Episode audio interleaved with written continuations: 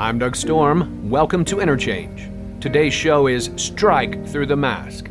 They have taken untold millions that they never toiled to earn. The Mask being the so called normative history of progress as it's been written and taught to children, nearly disappearing the struggles of the workers of the USA to overcome continual depredation and great violence at the hands of capitalist owners, who often unleash state power against the nation's citizens. The union makes us strong. Chorus is solidarity forever. Our opening song is the unofficial anthem of labor, Solidarity Forever, sung by Leonard Cohen at a sound check in Birmingham in the UK in 1979. If the chorus, meant to be triumphant, seems wistful, perhaps that's appropriate, as this was recorded on the cusp of U.S. President Ronald Reagan's firing of nearly 13,000 air traffic controllers in 1981, all but destroying the power of unions in the United States. Solidarity Forever was written in 1915 by Ralph Chaplin. In an essay from 1968 titled Why I Wrote Solidarity Forever, Chaplin says that, quote, what hung precariously in the balance at the time Solidarity Forever was written was first a choice between political action at the ballot box and direct action at the point of production for the attainment of immediate objectives, and secondly, a choice between armed insurrection and the general strike as a means of putting the parasite and outmoded capitalist system in its place. It was as simple as that. Unquote. My guest today, live via Skype, is historian Erik Loomis. Loomis has written A History of America in 10 Strikes, published by the New Press, challenging all of our contemporary assumptions around labor, unions, and American workers. From the Lowell Mill Girls strike in the 1830s to justice for janitors in 1990, these labor uprisings don't just reflect the times in which they occurred, but speak directly to the present moment. It is we who plowed the prairies, built the cities where they trade, dug the mines, built the workshops, endless miles of railway laid. Now we stand outcast and starving mid these wonders we have made. But the union makes us strong. Loomis focuses on the necessity of government supporting workers' rights for there to be any union movement. Literally, the state has to protect the worker and their rights the right to strike, the right to sit down, the right to slow down, the right to have a voice in their very lives.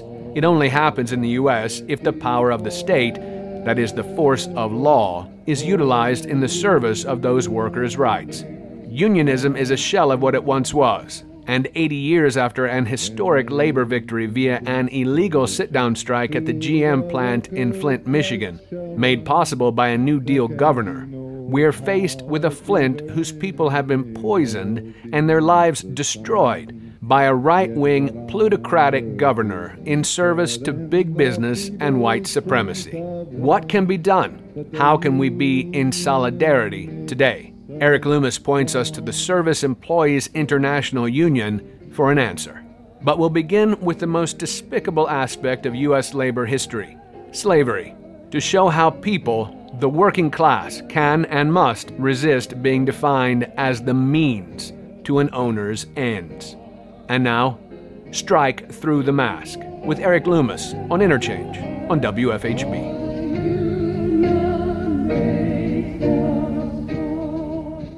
Erik Loomis, thanks for joining us on Interchange. Thank you for having me. So, Erik, uh, labor history, it's practically non existent in the U.S. Why is that?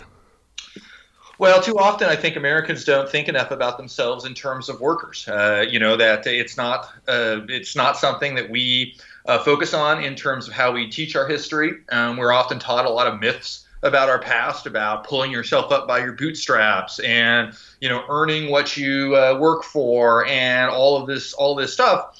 Uh, and these are basically very powerful myths uh, that are uh, uh, it, that are intended to undermine class organization and consciousness. And I think that it's very important to uh, realize the reality of life for the vast majority of Americans throughout the history of this country, which is a life of, of being a worker. And oftentimes that is a life without a whole lot of dignity. And I think that as the nation uh, becomes more unequal, as it is happening today, that is becoming increasingly obvious to a whole lot more people now than perhaps it was 20 or 30 years ago. Well, you said a magic word there class, right? Class struggle is uh, another uh, thing that we don't talk about. We don't talk about labor and we don't talk about class, and these two go hand in hand in the U.S.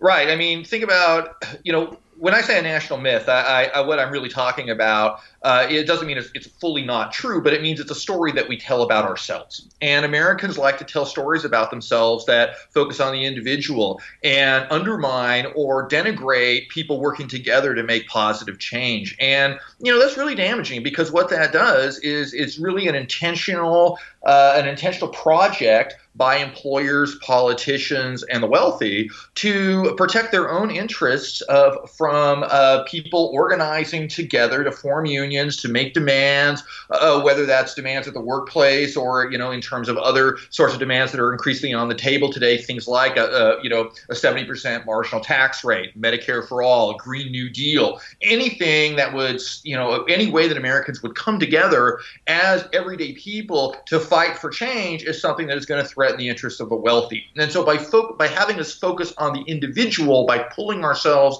up by our own bootstraps, Never mind that most of us have not had boots to really pull ourselves up by through much of American history. It really serves a very ideological function for the elite in this country. Hmm.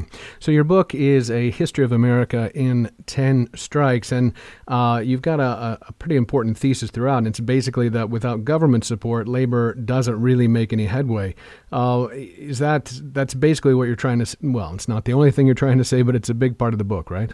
Yeah, it's a critical part of the book. I, I, think there's a lot of conversation out there today about how do how do workers make their way back? How do we fight this these in, these issues of inequality and attacks on unions that we see today? And and I, I think if we look through American history, one thing we have to reckon with, and there's really no way around this, is that there's almost no examples in American history of a strike working unless the government uh, is at least a neutral agent in it. If the government and the employer unite against workers, it doesn't matter how radical the union is, it doesn't matter the strategy. It's going to be crushed. And there are just very, very few examples of unions winning anything in the face of outright government opposition. And so, one of the lessons we have to learn here is that any strategy to rebuild workers' rights in this nation has to have a political strategy. Uh, it can't just be about striking or radical action. That's a key part of it, but it has to have a political strategy to put those victories into law if it is going to succeed. Hmm. You're listening to Interchange on WFHB. Erik Loomis is our guest. He's an assistant professor of history at the University of Rhode Island and author of A History of America in 10 strikes. So uh, we're going to cover four of those strikes today, or try to anyway, uh, and we need to jump in if we're going to get to them. So you start with the Lowell Mill Girls strike in the 1830s, but we're going to skip over that and go to the chapter Slaves on Strike. And in this, you you you follow uh, W.E.B. Du Bois in terms of the sense of the uh, enslaved uh, African African American in a general strike against work. Tell us what you mean by combining the concept of the labor strike in this Civil War action. Right. So, really, the most important labor action in the entire history of the United States. Uh, it had nothing to do with the Union, and it's not even a traditional strike.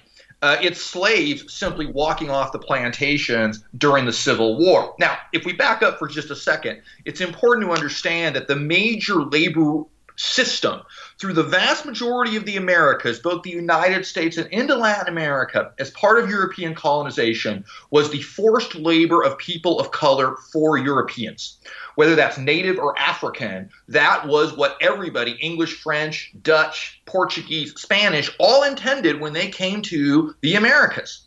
And so, this system of slavery that gets established in the United States, mostly, although not exclusively in the South, is the basically the form of labor that Europeans are, are expecting, and it lasts for hundreds of years.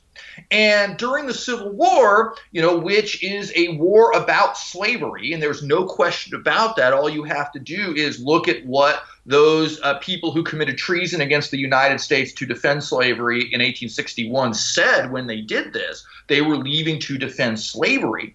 Uh, that uh, what slaves realized pretty quickly is that uh, uh, is that if they is that when Union forces come near them, if they flee, it forces the Union Army to figure out what to do with them.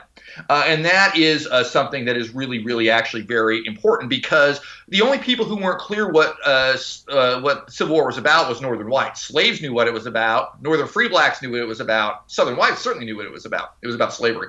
And so when you, uh, slaves begin to, to flee to Union lines, all of a sudden the Union Army has to figure out what to do. Abraham Lincoln has to figure out what to do. And they very quickly realize this is going to help them win the war.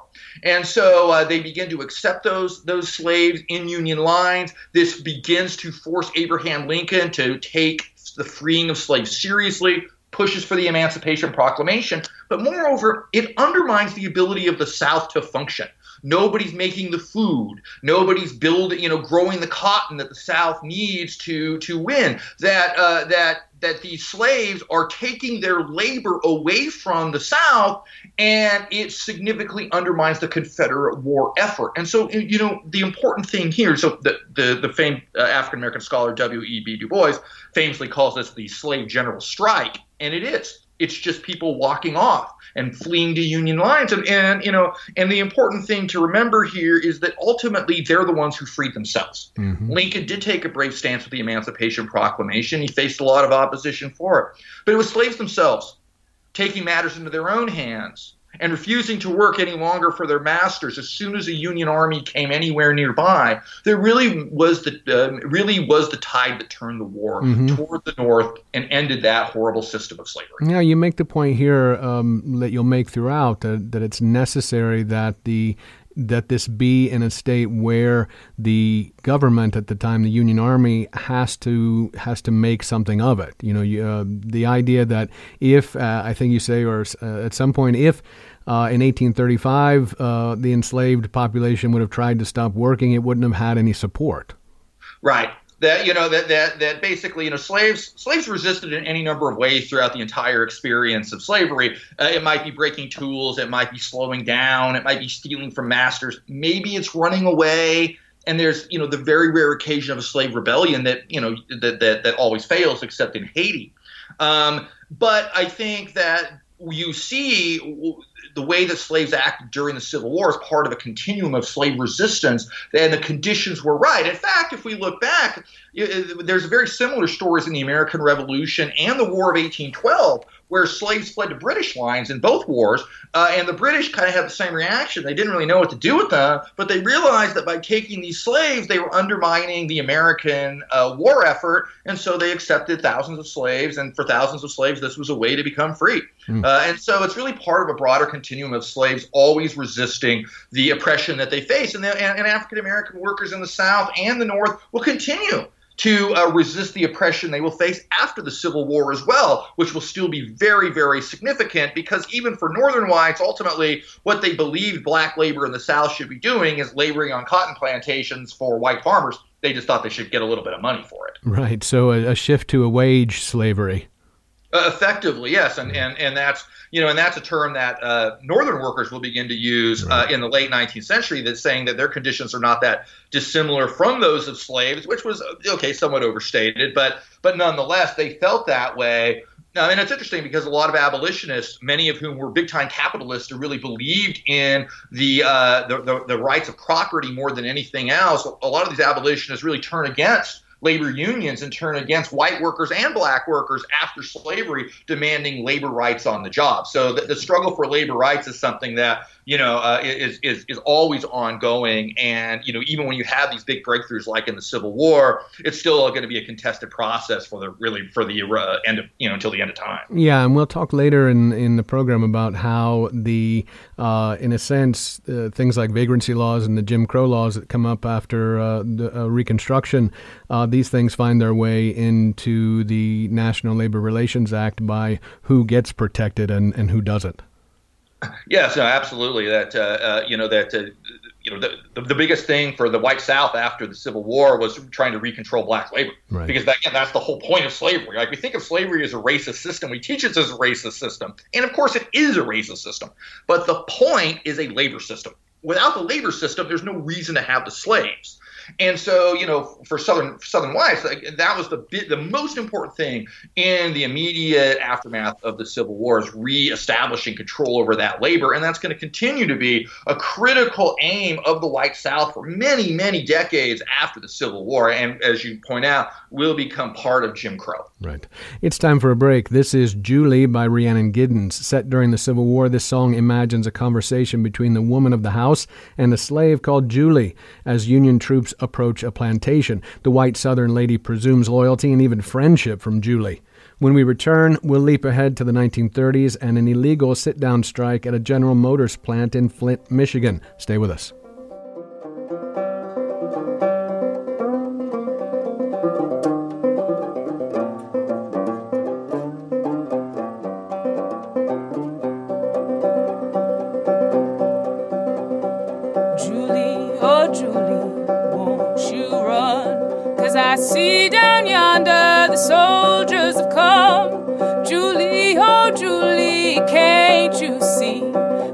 Devils have come to take you far from me.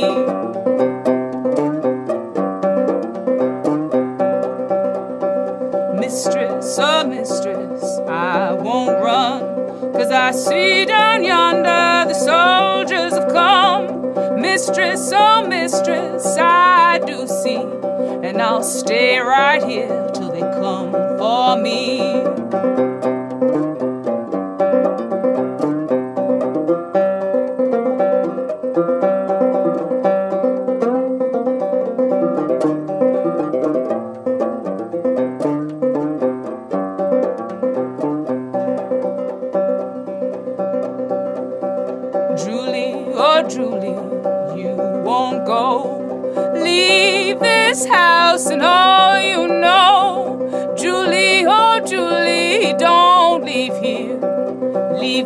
Who love you and all you hold dear.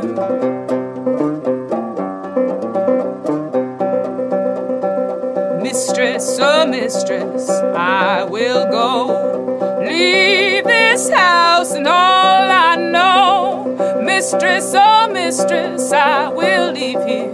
With what family I got left, they're all I hold dear.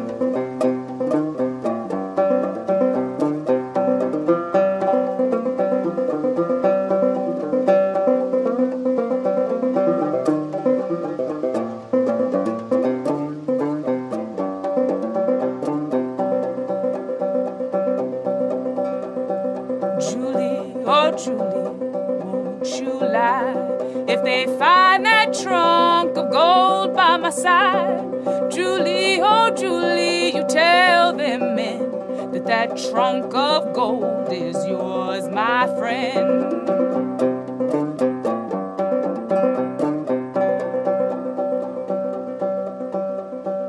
Mistress, oh mistress, I won't lie. If they find that trunk of gold by your side, mistress, oh mistress, that trunk of gold is what you got when my children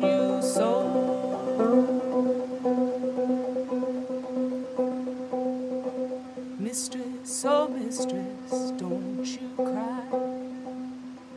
The price of staying here is too high. Mistress, oh mistress, I wish you well.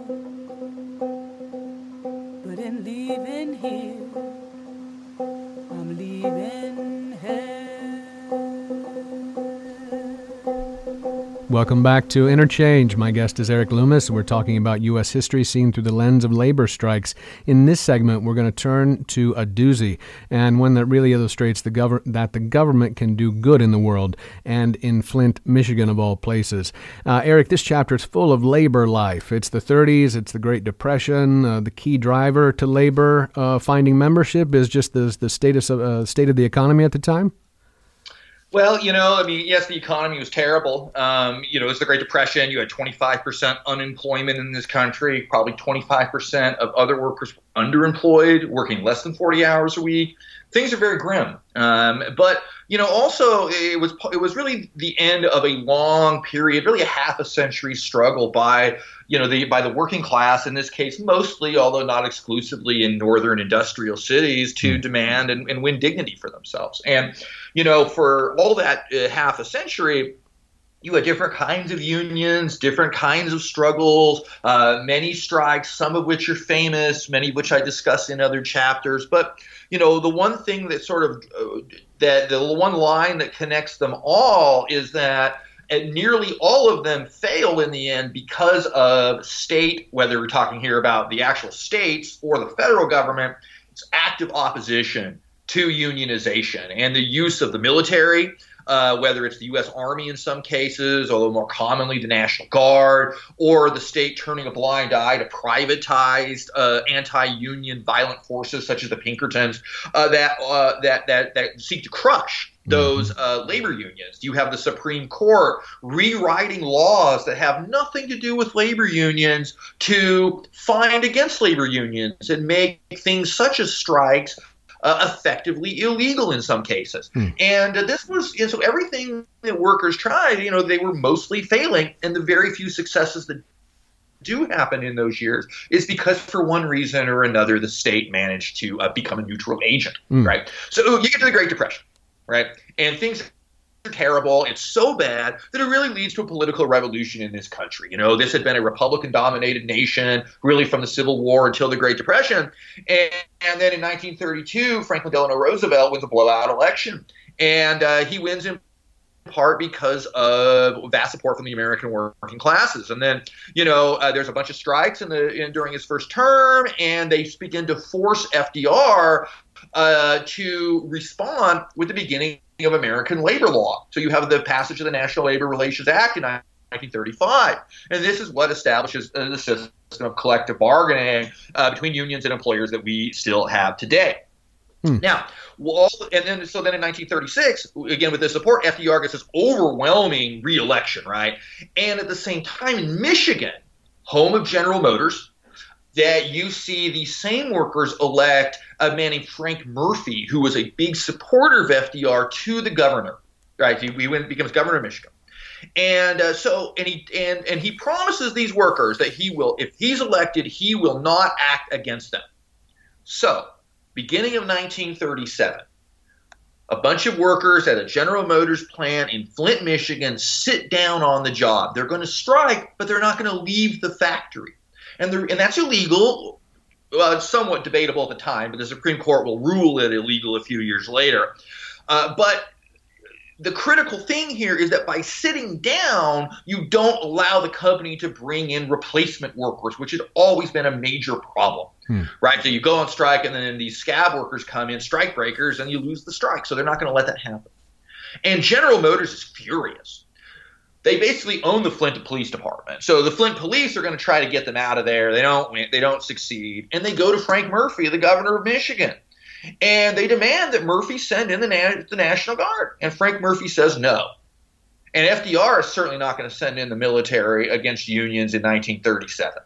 And so by by winning these critical elections and putting the right people in office, they create the broader conditions that allow for this amazing strike to succeed. GM has no choice but to surrender.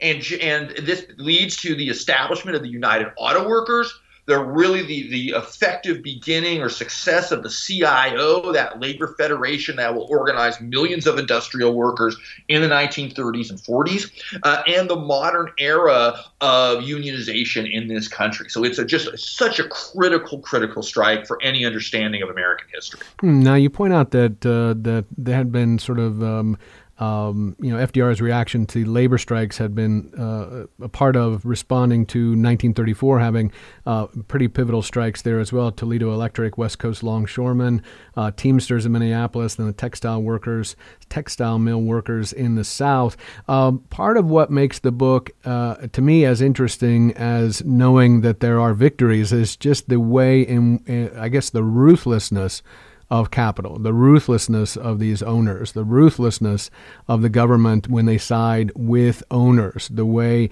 in which they beat uh, and uh, oftentimes shoot uh, workers uh, when they go on strike. So, you know, a, a, big part of this book is trying to understand that kind of atmosphere, you know, that kind of milieu in, in the world. And as I was reading, you know, the differences in, in trying to employ people, like um, not always giving them full time employment, as you say, under underemploying them as well, but in GM not having work uh, for some part of the year and not getting paid uh, creates a very unstable working uh, working life as well. It st- struck me as being very much like the sugar plantations in Cuba under Batista before Castro comes along. You, you know, you just don't work part of the year, and then what do you do?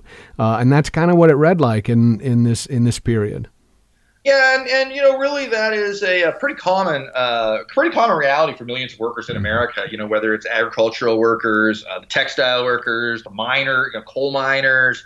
Uh, you know, a lot of workers are basically seasonal workers, mm-hmm. Um, and uh, you know, so it, it's a situation where they might, you know, in a busy season, they're working 14, 15 hours a day, and then they might not work for six weeks.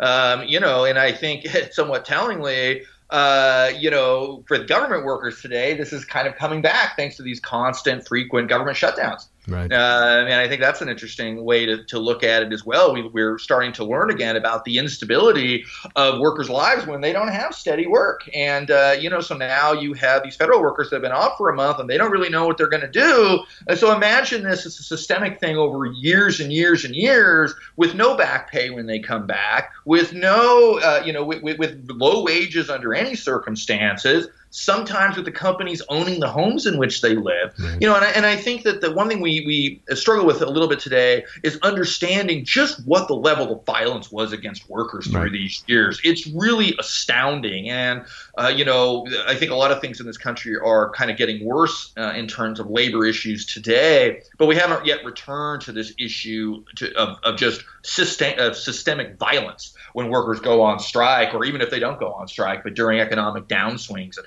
things like this, that you know workers' lives were just incredibly tenuous for hundred years in this country. Right, and I like that you point out uh, the way in which uh, workers' wives, in particular, I, I think at some point uh, you you know you use the term a woman's a women's auxiliary to support the strike, not only you know making food and and, and supporting their their uh, husbands and, and, and brothers, etc., but but actually forming pickets themselves and protecting the workers from this violence when they can.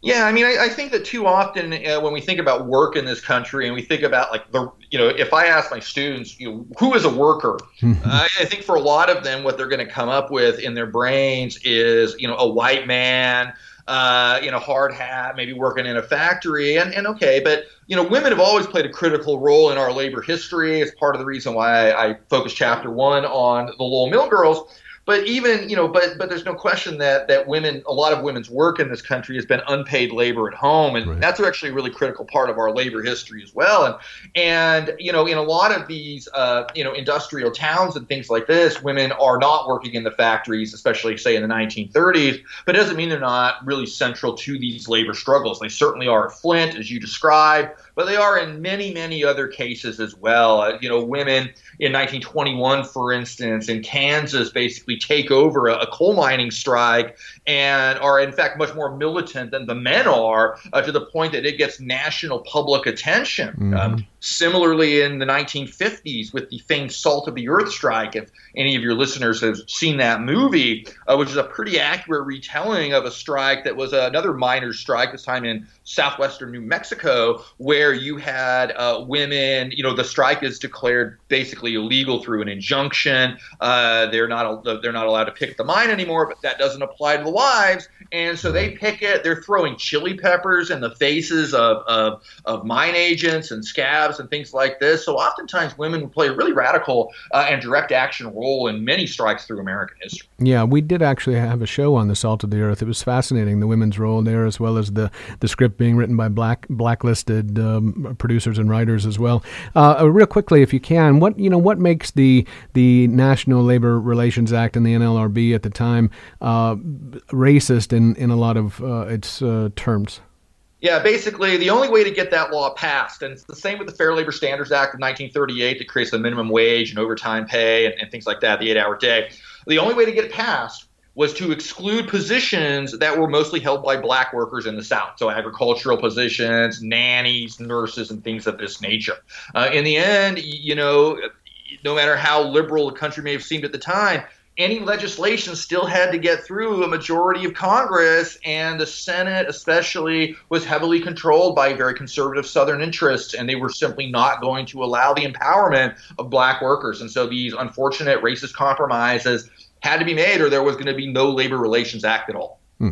It's time for another break. This is Sit Down, performed by the Manhattan Chorus and written by Maurice Sugar for the Flint strike. Sugar was an American political activist and labor attorney, best remembered as the general counsel of the United Auto Workers Union from 1937 to 1946. A member of the Socialist Party, Sugar refused to register for the draft during World War I. He was indicted, convicted, and sentenced to a year in prison. He was disbarred for this, but was readmitted in 1923 through the efforts of Frank Murphy, who was later to become governor of Michigan and a U.S. Supreme Court justice. More on labor strikes in the U.S. when Interchange returns.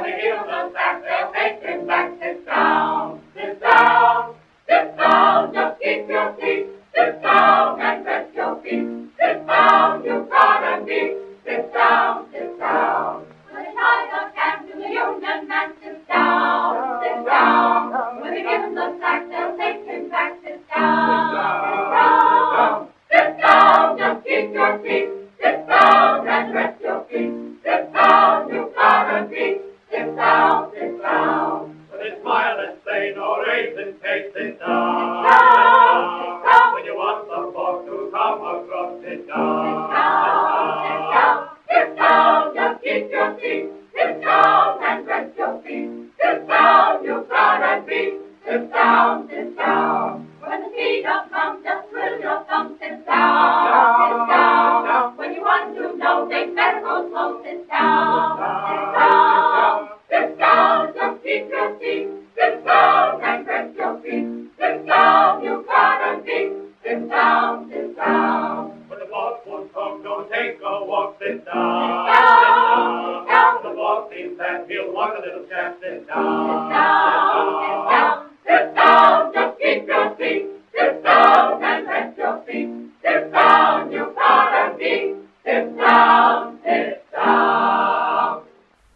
Welcome back to Interchange. I'm Doug Storm. My guest tonight via Skype is Erik Loomis, historian and author of A History of America in 10 Strikes.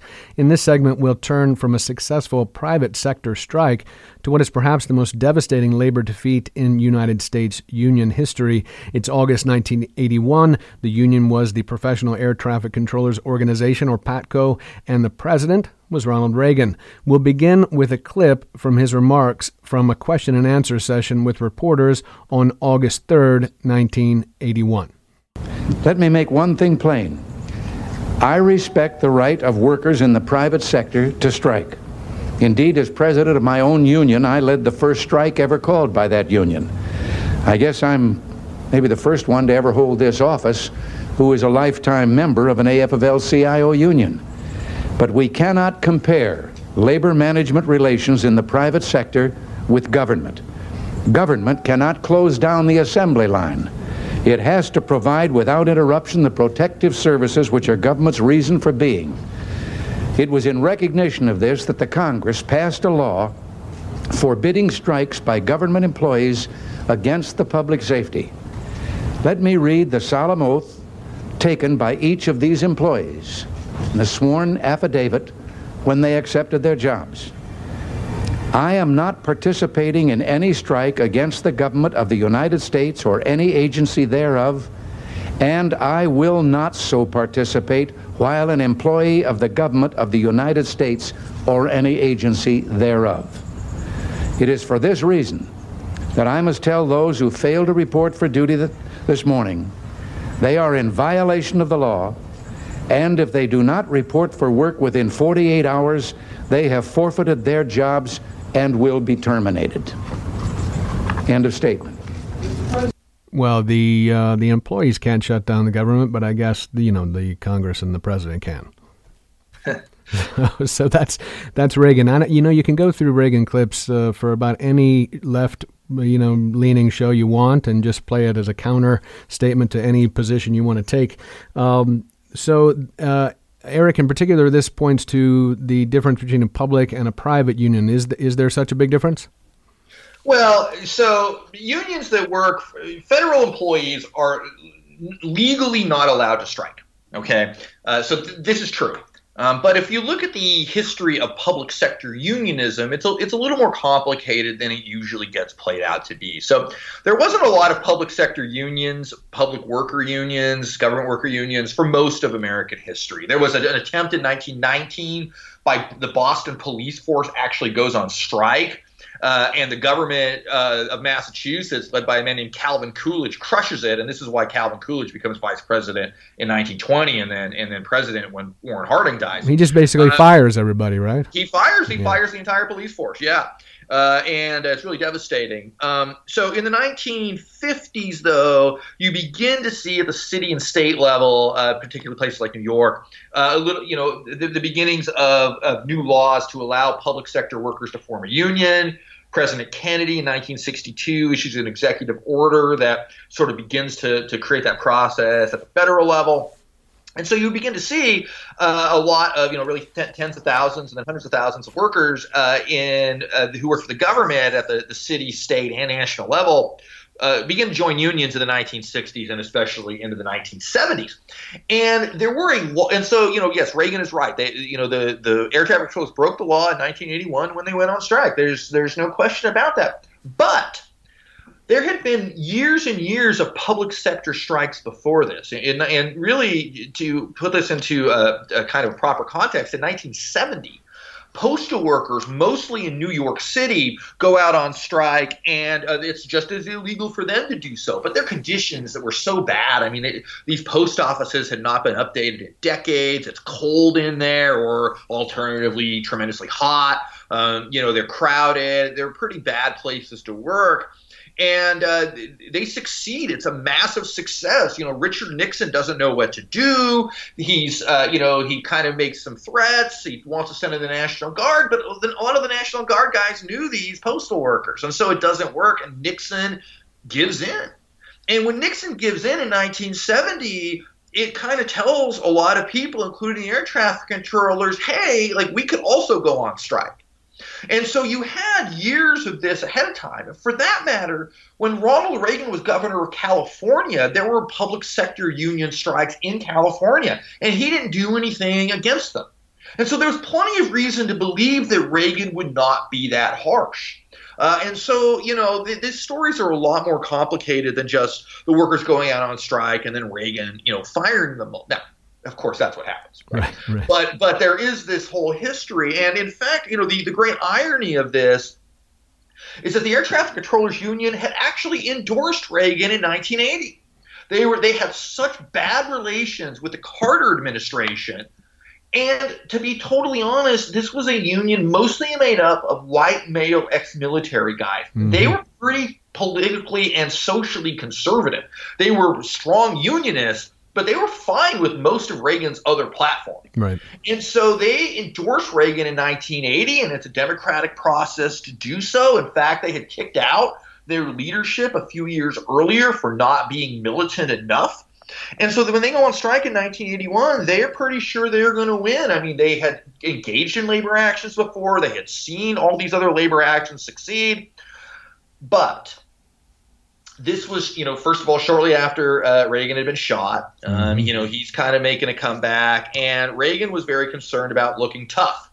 And when his authority is challenged in this way, uh, he responds with this incredibly harsh uh, measure to uh, fire everybody. You're listening to Interchange on WFHB. Erik Loomis is our guest. He's an assistant professor of history at the University of Rhode Island and author of A History of America in Ten Strikes.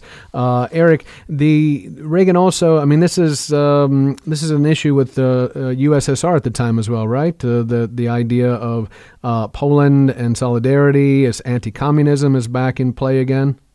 Sure, absolutely. Um, you know, and and part of this is is that you know part of Reagan looking tough is he's also very interested in looking tough for the Soviets, right? That he's gonna that he's gonna stand up to you know elements in his own society. He's going to stand up to the Soviets as well. And yeah, I mean it is ironic. You know, the Soviets were doing the same thing and in in uh, trying to crush the solidarity movement in Poland. Uh, that was really the first you know big time independent workers movement against uh, the communist dictatorships of Eastern Europe since World War II. So yeah, there are actually a lot of a lot of parallels a lot of parallels to that. Yeah. Mm-hmm. So at this point too, once this happens, it kind of unleashes a lot of what unleashes the the dogs of war on unions, right? Co- the corporate war on unions begin. Yes, I mean when when you know Reagan basically gives the okay for old school union busting tactics, right? right. I mean the air traffic controllers union is destroyed; they all get fired, and uh, and and this tells the corporate world, hey, we can do the same thing.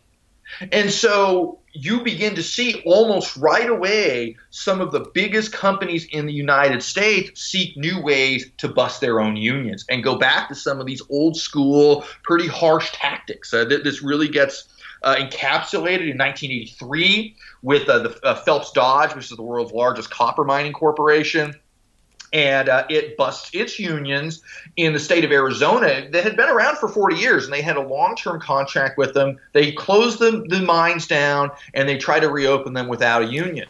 Moreover, the state of Arizona actually creates a private spying police force to simply to help out Phelps Dodge in this activity, a revival of active state opposition to uh, labor unions. And this succeeds, and Phelps Dodge does bust their union too.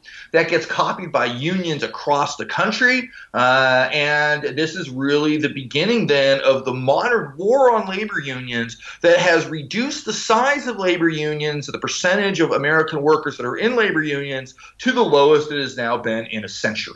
Mm.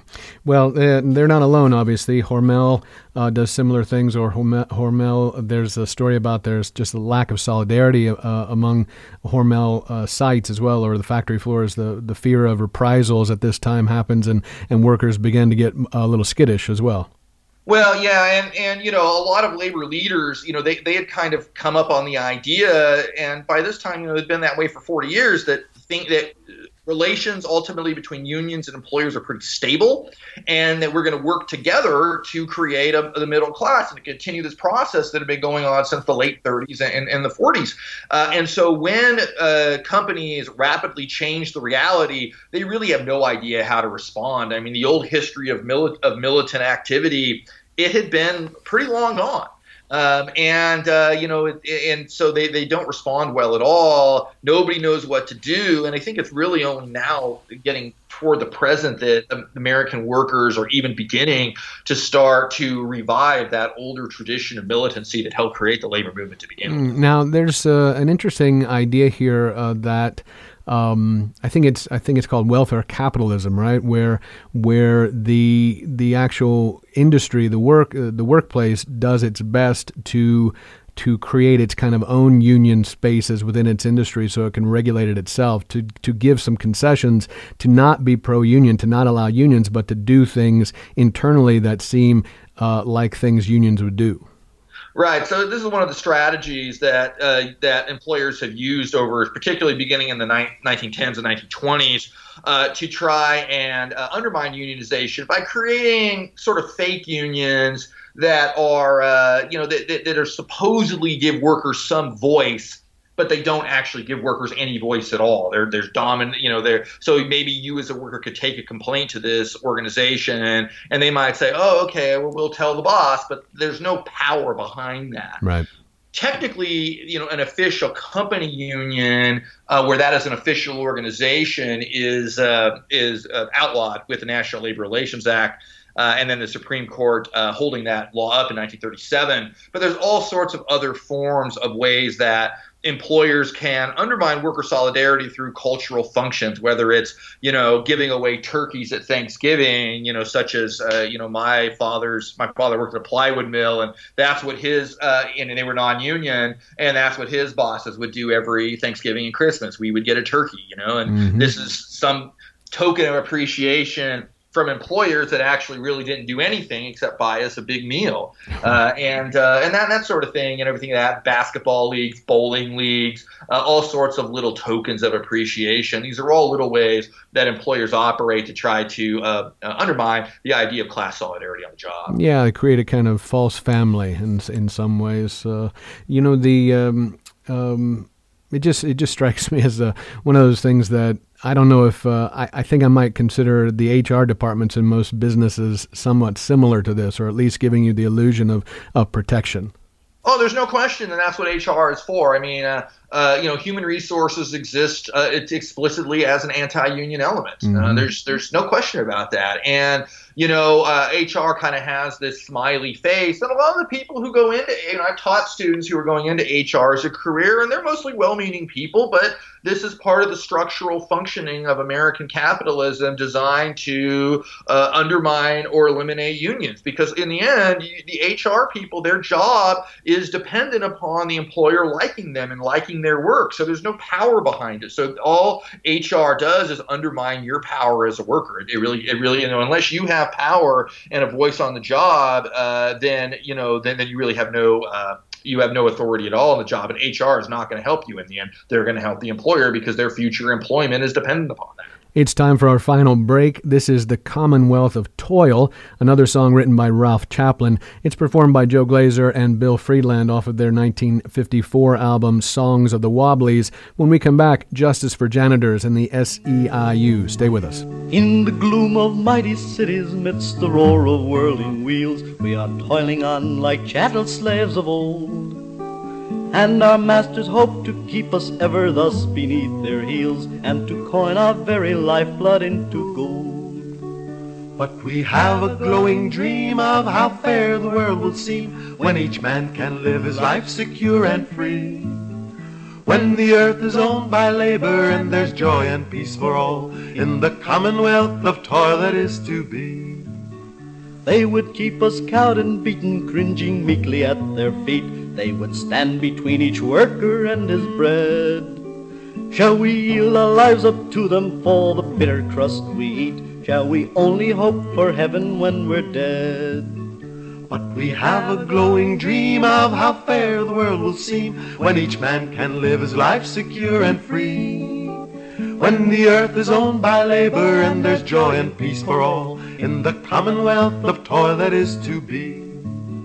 They have laid our lives out for us to the utter end of time. Shall we stagger on beneath their heavy load? Shall we let them live forever in their gilded halls of crime, with our children doomed to toil beneath their gold? But we have a glowing dream of how fair the world will seem when each man can live his life secure and free.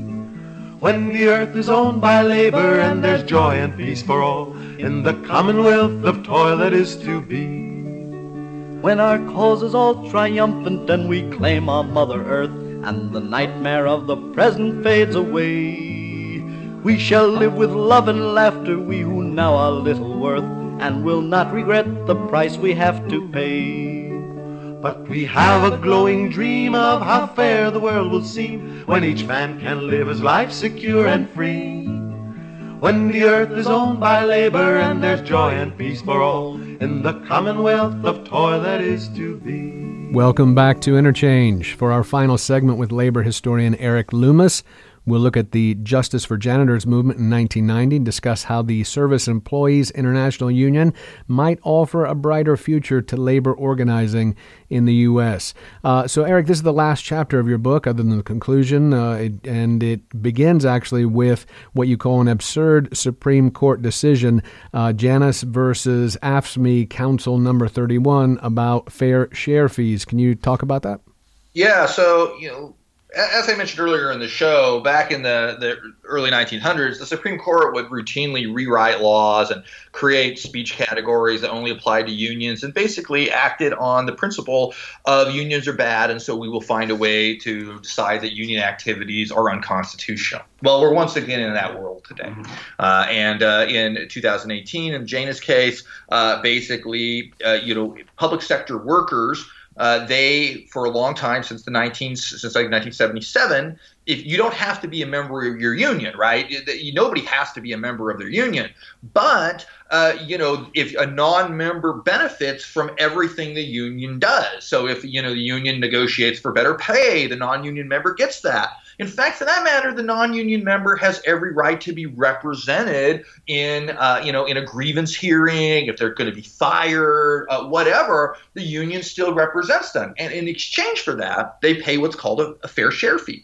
Uh, which is a contribution to the union as a whole to just basically cover the expenses of, of, of covering them and and fighting for uh, the the whole of the uh, bargaining unit.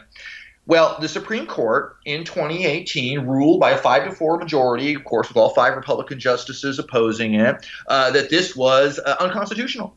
Uh, and that it was a violation of free speech to have such a uh, uh, such a, uh, a, creation, and, and this was intended to devastate unions, to take money out of the pockets of unions by allowing people to be free riders, um, and effectively created national right to work for the public sector uh, all across the country. Um, and the idea being, hopefully, uh, for unions, uh, at least if you are a right winger, that the people will drop out of the unions and that it'll undermine those unions and undermine their ability to uh, donate to the Democratic Party, which is the real power structure here that uh, these conservative uh, groups are trying to undermine. Right. So, um, you know, I Erik, the every every time we have a conversation about unions, every time we have a conversation about uh, left politics, every time we have a conversation like this, uh, it's so like I don't know how people think about the other side of it. You know, it's so easy to look at employers, to look at owners, to look at capitalism, to look at corporations, and see that they clearly don't have your best interest in mind. So I'm always confused that people are against unions. What's what? Can you, I know that's not like that's not justice for janitors right now, but I just I just don't understand it. Is is there a general sense for people that don't think that uh, community care is a good idea? Well, you know, go back to these mythologies about America I was talking about earlier, this pulling yourself up by your bootstraps, the idea of the individual undermining collective action in the stories we tell about ourselves. These are all powerful. Um, and, and they really very much influence the ways that people think about themselves and their relationship to their employer and the relationship to society. The other side of this is also important is the racial side of it. I mean, one of the reasons that the labor movement is not strong in this country is because labor uh, is because white workers throughout American history have often chosen their identity as whites over their class identity. And this is a really important point.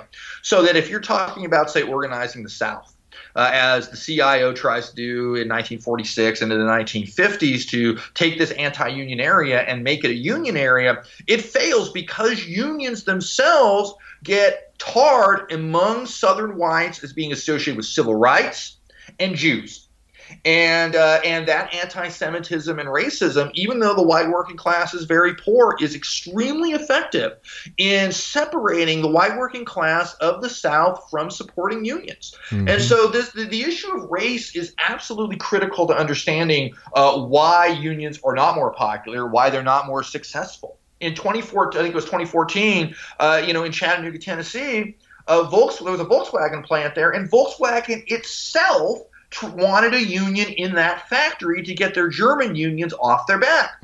Yet it still fails because white workers are refused to vote for a union because an outside right wing funding campaign by the Republican Party tainted unions with Detroit. Detroit being a black city, Detroit being a struggling city, and they effectively tell these white workers if you vote for this union, Chattanooga becomes the next Detroit. And it's effective, and the union fails. Um, hmm. and so that racial issue is critical to our understanding of American labor history. Yeah, the racial issue is uh, clearly there, but it's also uh, propagandized to such an extent that if you don't have that message coming at you, does it make such a difference?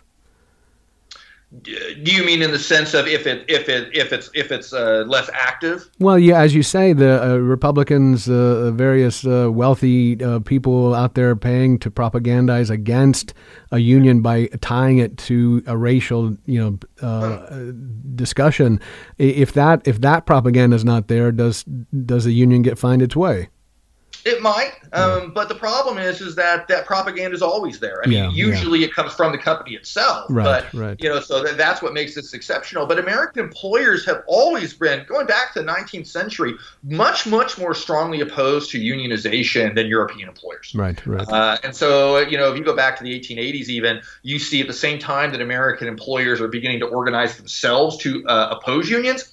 French and British employers are basically coming to terms and signing, you know, early forms of contracts with unions, and and I think this gets back to this kind of individualistic aspect of the American myth that is something that, that we have to fight against. Now we have very little time, and, I- and I- I don't know that you can tell us all about justice for janitors, but I did want to, uh, I did want you to expand on the SE. SEIU because it seems to be the the the uh, union that's working so hard to organize uh, basically just in time employment anymore. The service industry being uh, a really uh, horrifying way to to sort of continue to be an unstable worker. Sure. So in, in short, uh, basically SEIU, which was this, you know, not that big at the time, service-oriented union organizing against service workers. They organized a lot of janitors in big cities, and in the 1980s, their janitor contracts were getting destroyed because of this new wave of corporatization, consolidation, and you know, busting contract, busting union contracts, uh, that their future was under attack. And these were mostly immigrant workers, which is the future of the American labor force in no small part. Latino workers or, or and, and African American workers is a huge part of the American working class as it exists. And and this is a really important strike by engaging in radical direct action activities in front of the buildings in which they were cleaning in. And if you're in an office, you don't know who cleans your building. You don't own the building. You work for some financial firm or whatever. You prefer not to think about it. And now, by putting themselves in the face of these people, they put pressure on the uh, on the the building owners to make a deal. Uh, and then the cops start beating the workers in, in a 1990 action, and that changes the whole thing. Uh, gets the LA political establishment on board. They win a big contract in LA, and they take this uh, they take this uh, strategy national, and they do a great job of winning a whole lot of janitor contracts in cities around the nation. But the broader point is that SEIU is organizing immigrant workers, Spanish speaking workers, African American workers to fight for you know basic justice in jobs that do not have that. And it's important to remember here that the old jobs of the industrial core that once made up unions, steel mills, auto mills, rubber mills, etc., these were not good jobs before the unions came in. They weren't any better than these service jobs are today. They were terrible jobs. The union makes them strong. Mm-hmm. And that's what's happening, or that's the potential anyway, of this new round of organizing. And the other critical part here is that for too much of American labor history, unions have been anti-immigrant, seeing immigrants as as as threats rather than fellow workers. That's no longer tenable. You, know, too, there are too many immigrants in the country to try to just say, "Oh, you know, we're not we're not going to organize these people." No, organizing immigrants is central to the survival of the American labor movement. And many of the successful union campaigns that you're seeing today, uh, and successful unions themselves, such as you know the um, the culinary union in Las Vegas, for instance, that's a huge power player in Nevada politics. It's largely an immigrant union. Uh, SEIU is one of the largest unions in the country today, and a huge percentage of their members are immigrants or the children of immigrants. Uh, even in the teacher strikes, you know, in Los Angeles, a lot of these workers they may not be immigrants themselves, but their parents were immigrants, and that's become the center of the new American labor movement. Great. Uh, thanks so much, Erik. That's our show. We'll go out with the Dropkick Murphys. This is Take 'em Down. Thanks to Erik Loomis for highlighting a few of the strikes from his new book, A History of America in 10 Strikes, published by the New Press. Thanks, Erik. Thank you for having me. Next time on Interchange, can the working class change the world? That's a big question and a tall order. There's a lot to change and a little time in which to do it. Michael Yates, the editorial director of Monthly Review Press, joins us to answer that question. I'm Doug Storm. I produce Interchange. Wes Martin is executive producer. Thanks for listening to Interchange on your community radio station, WFHB.